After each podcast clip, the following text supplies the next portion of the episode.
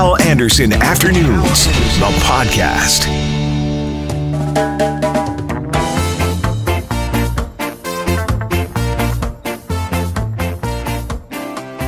Liz Kovach is the president of the Western Retail Lumber Association, and she joins us on the phone now. Liz, good afternoon. Good afternoon, Hal. How are you? Excellent. Thank you very much for doing this. Really appreciate it. So it's been an interesting time during this pandemic. We hear about, you know, shortages of certain products and, and items, and we're in the middle of a lumber shortage. Tell us about this.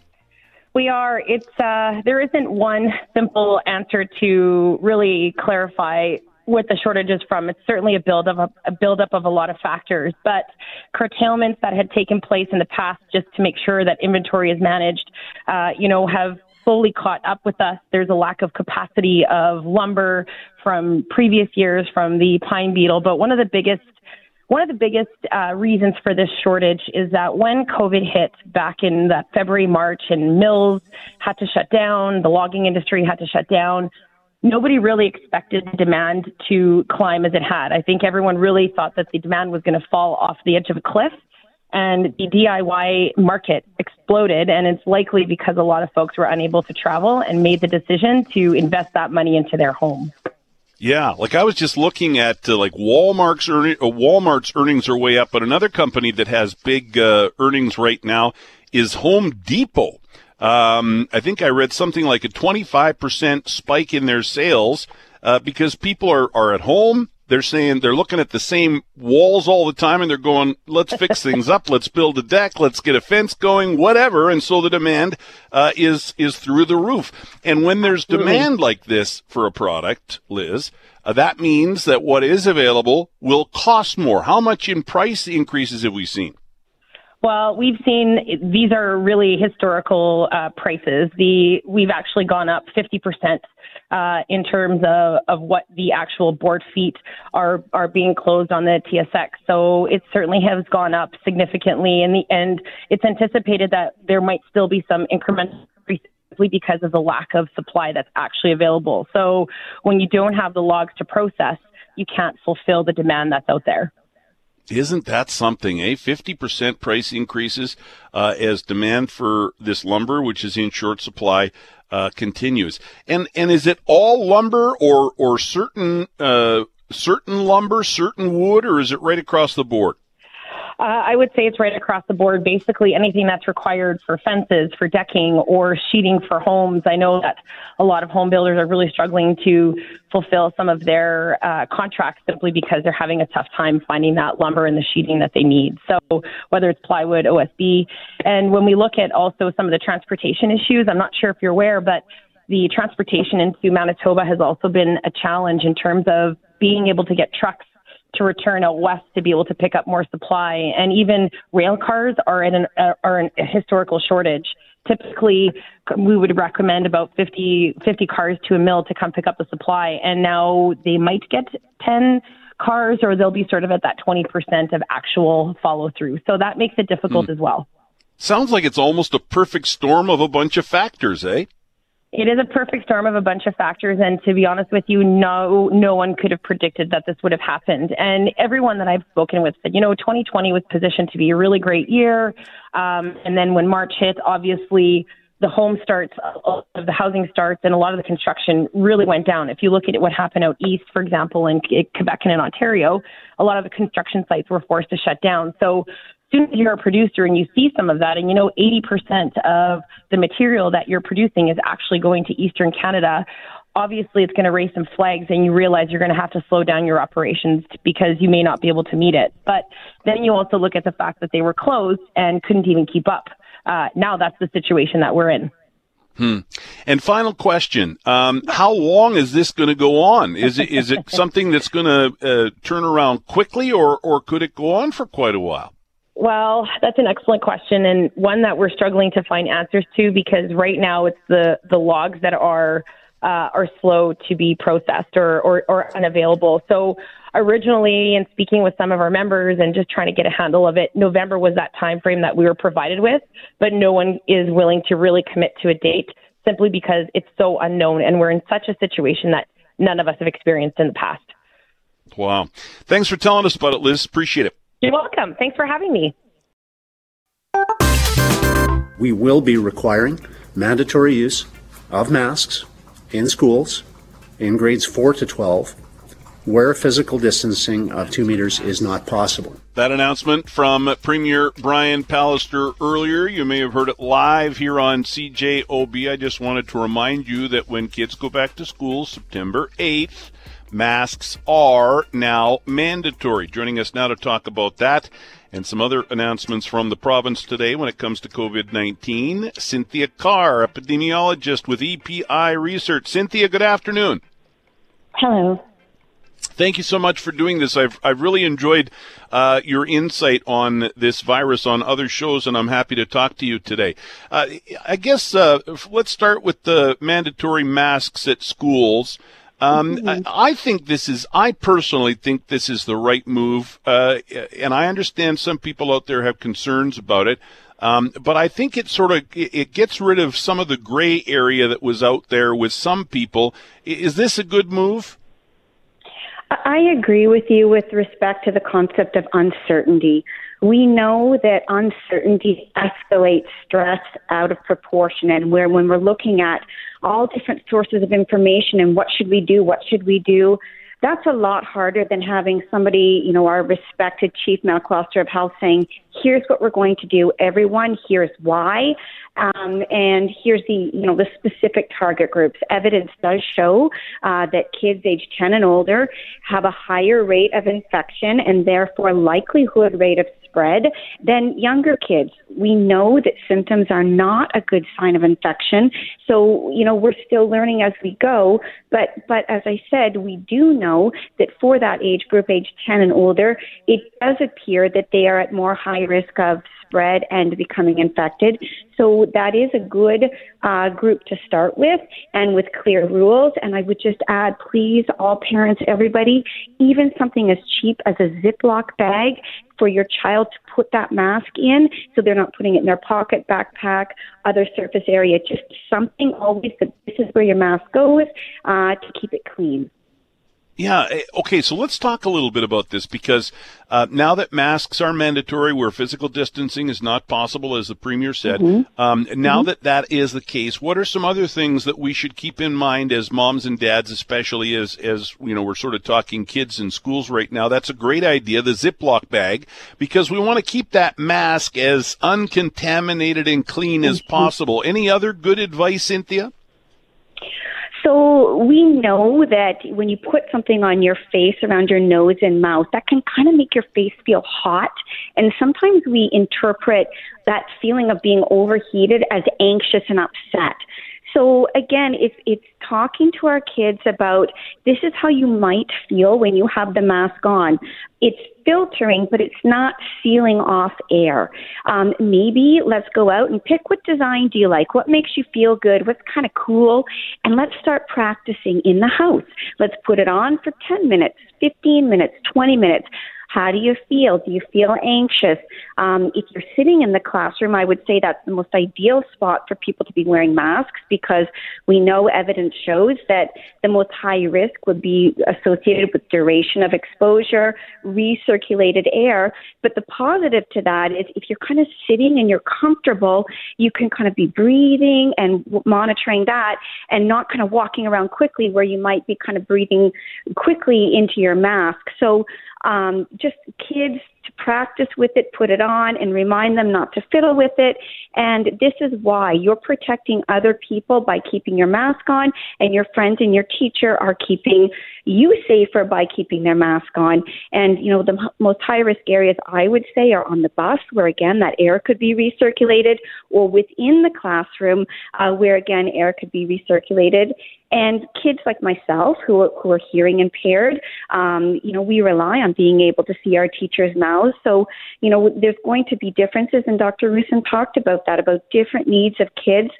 Something I had thought about that would have helped me is maybe every teacher could have one of those mobile microphones. You know, when you go to a play and you see it taped to their cheek so that it goes under the mask, they don't have to um, increase their voice, which obviously is not what we want because we know from research that can increase the opportunity opportunity for spread, but that every kid can maybe still be able to hear better um, without the sound being muffled by the mask. so just things to reduce anxiety.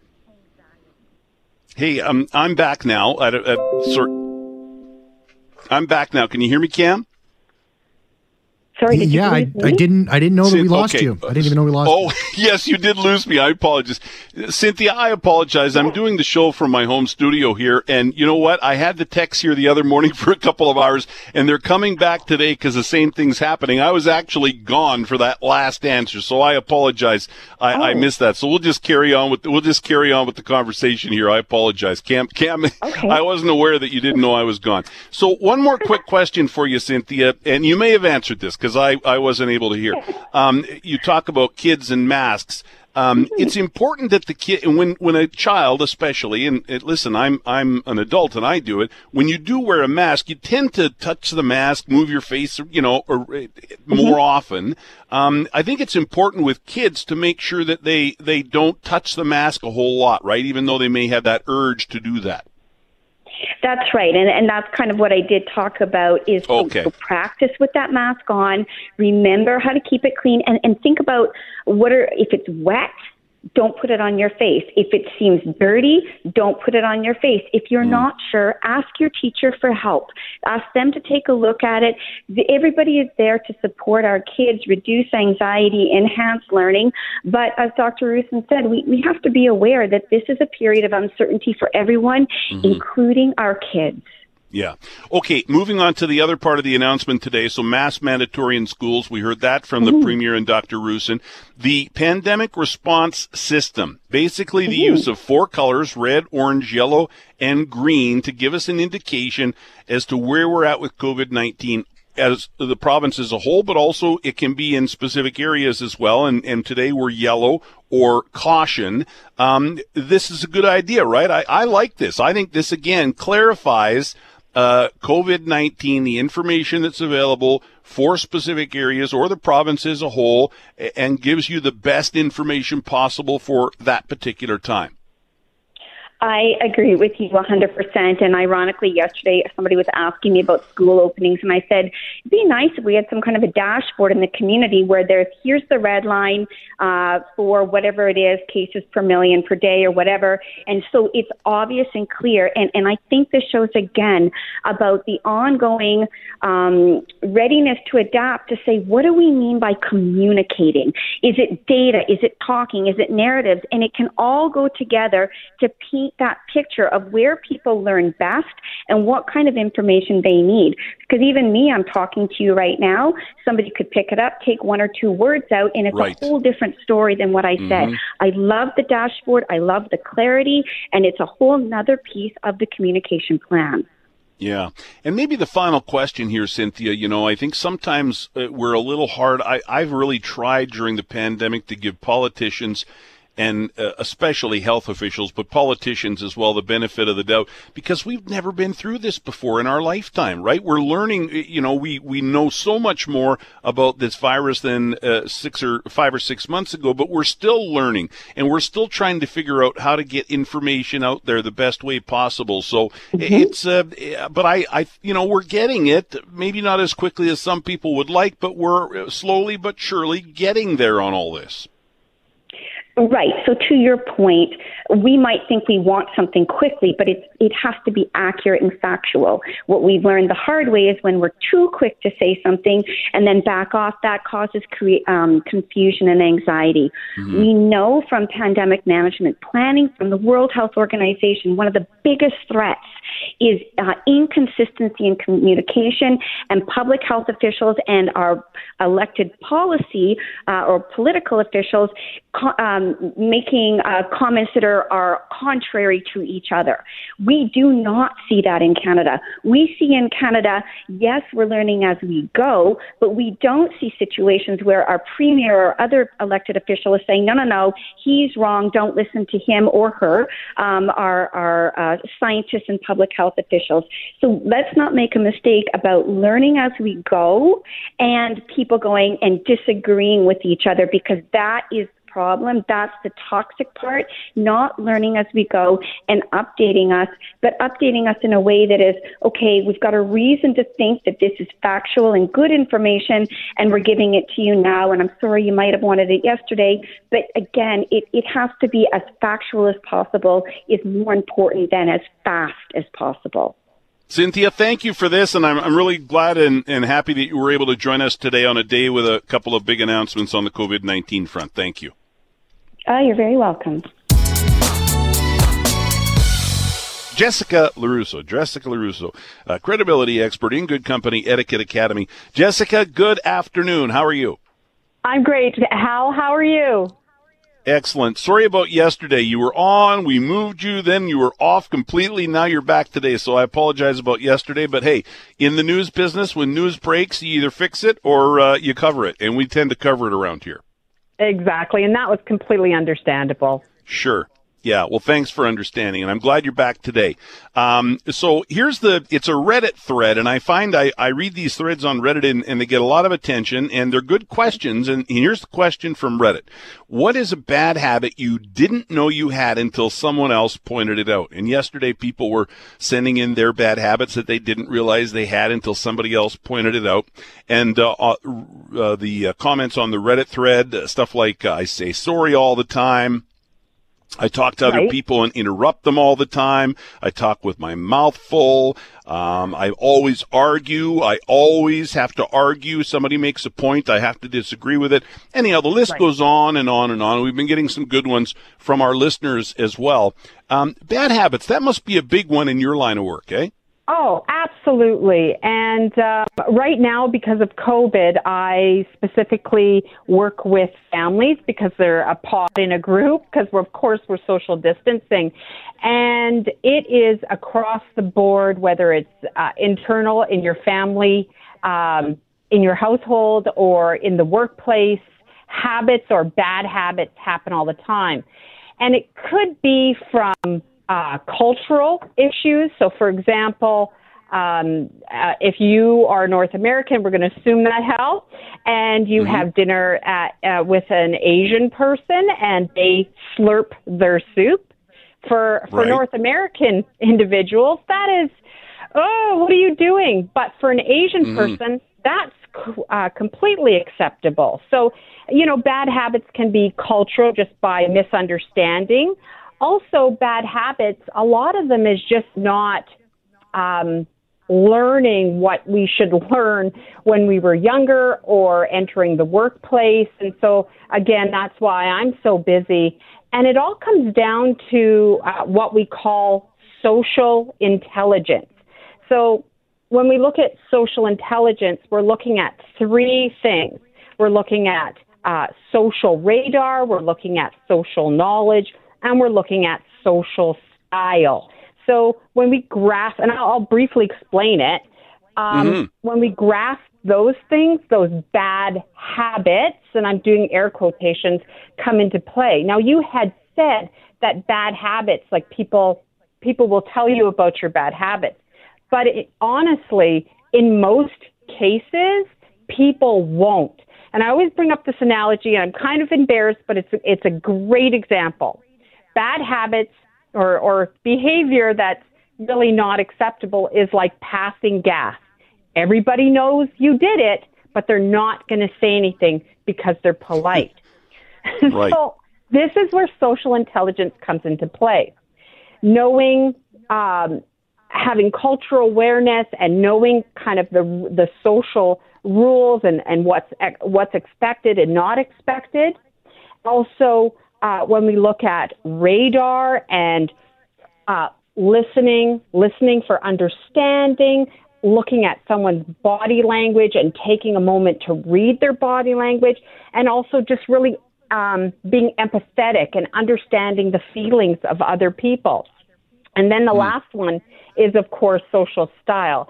Um, we're having a conversation.